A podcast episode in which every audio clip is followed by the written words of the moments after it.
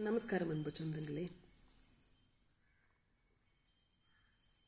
இன்பத்துள் இன்பம் விளையாதான் துன்பத்துள் துன்பம் ஆறுதல் இளன் என்றது அதிகாரம் இடுக்கணி அழியாமே அப்படின்ற திருக்குறளில் குறள் எண் அறுநூற்றி இருபத்தி ஒன்பது.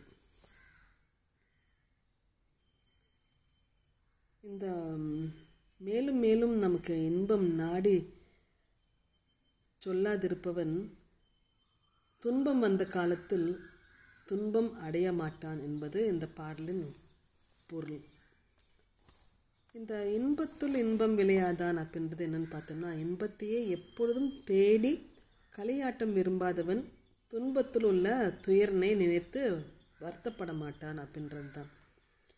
இன்பத்திலேயே திளைத்து மேலும் மேலும் பெரும் மகிழ்வுக்காக ஏங்கி கிடப்பவன் கடமையில் நாட்டம் இல்லாமல் இருப்பான்.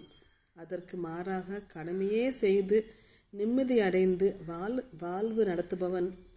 இன்பம் வந்த போதும் அதை துய்ப்பான். ஆனால் அதையே எண்ணிக்கொண்டிருக்க மாட்டான்.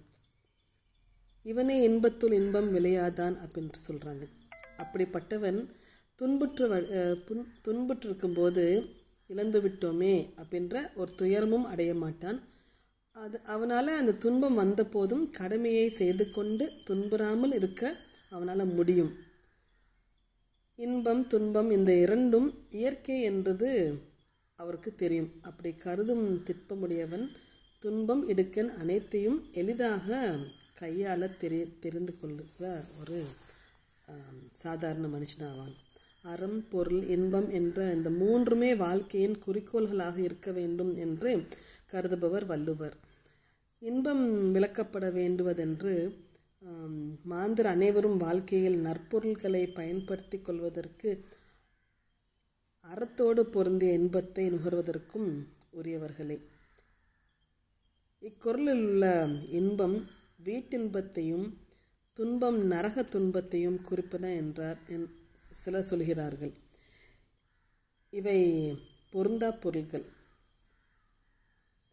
இன்பத்துள் இன்பம் விளையாதான் என்பதற்கு இன்பம் நுகருமிடத்து அதனை விரும்பாதவன் இன்பம் வந்தால் இன்பப்படாதவன். இன்பம் வந்து எய்திய எடுத்து அவ்வின்பத்தை ஒரு பொருளாக கொண்டு விரும்பாத வேந்தன் அப்படின்னு சொல்கிறாங்க நான் இன்பமானவை அப்படின்று நாம் நம்பும் சில காலந்தோறும் உருவாக்கப்பட்டு நம் எண்ணங்களில் நிலைத்து வருகின்றன.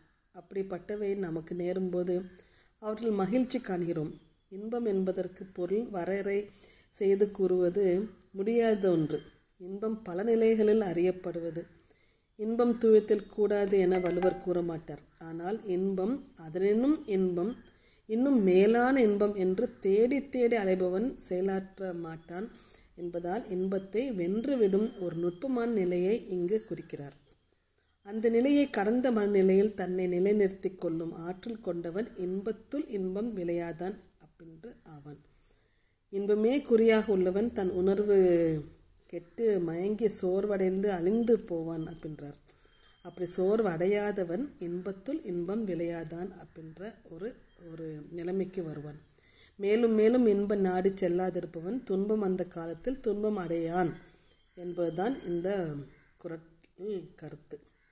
இன்பம் ஒன்றையே நாடி சென்று சோர்வுறாதவன் துன்பத்திலும் துன்பல் துன்பம் அடைய மாட்டான் அப்படின்றது தான் இந்த குரலின் கருத்து.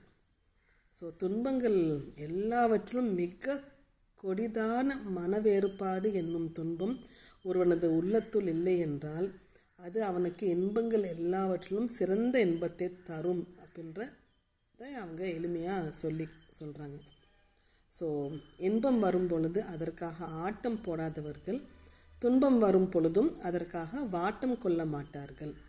இரண்டையும் ஒன்று போல கருதும் உறுதிக்கு இது எடுத்துக்காட்டு அப்படின்னு சொல்கிறாங்க ஸோ இத்துடன் உங்களிடம் விடைபெறுவது உங்கள் மீனராஜா.